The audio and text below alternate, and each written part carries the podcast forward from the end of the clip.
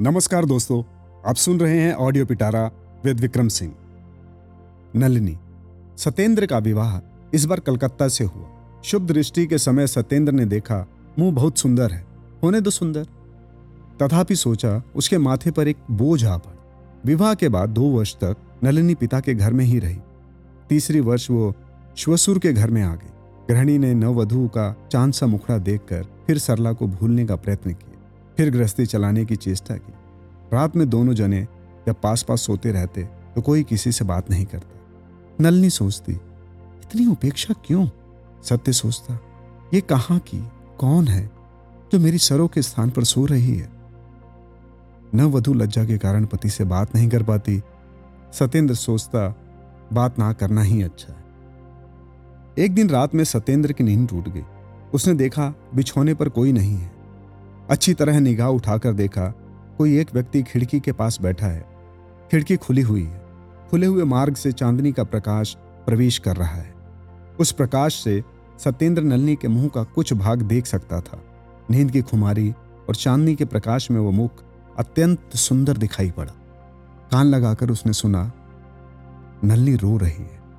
सत्य ने पुकारा, नलिनी। नलिनी चौंक उठी। पति बुला रहे हैं, अन्य स्त्रियां क्या करती हैं पता नहीं, परंतु वो धीरे धीरे आकर बैठ गई। सत्येंद्र बोला, रो क्यों रही हो? क्यों रोती हो? आंसुओं का प्रवाह द्विगुण मात्र से बहने लगा।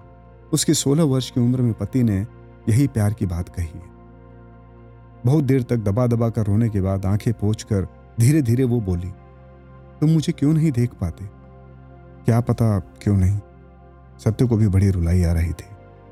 उस रुलाई को रोकते हुए बोला, तुम्हें नहीं देख पाता ये किसने कहा?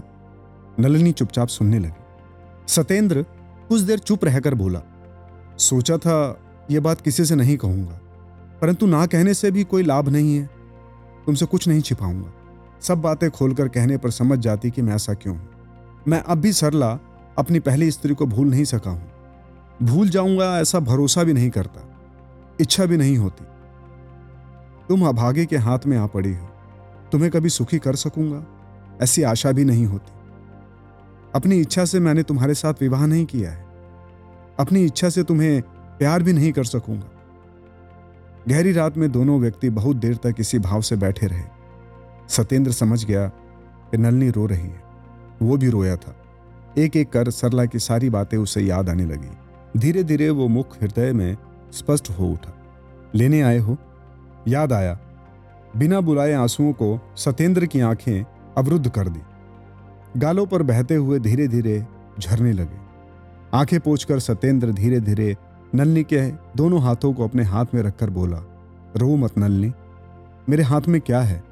रात दिन भीतर ही भीतर मैं किस यंत्रणा को भोग रहा हूं उसे नहीं जानता। मन में बड़ा कष्ट है। यह कष्ट यदि कभी दूर हो तब तो तुम्हें प्यार कर सकूंगा और तभी तुम्हारी देखभाल भी कर सकूंगा। इस विषादपूर्ण स्नेहमयी बातों का मूल्य कितने लोग समझते हैं। नलिनी बड़ी बुद्धिमती थी। वो पति का कष्ट समझ गई। पति उसे प्यार नहीं करते ये बात उसने उनके मुंह से सुनी तो वो भी रूठी नहीं। बेवकूफ लड़की, 16 वर्ष की उम्र में यदि अभिमान नहीं करेगी तो कब करेगी? परंतु नलिनी ने सोचा, रूठना पहले है या स्वामी पहले है। उस दिन से क्या करने से पति का कष्ट दूर होगा, यही उसकी चिंता का एकमात्र विषय हो गया था। किस प्रकार से स्वामी सरू की मौत को भूल सकेंगे, यह बात उसने एक बार भी नहीं सोची।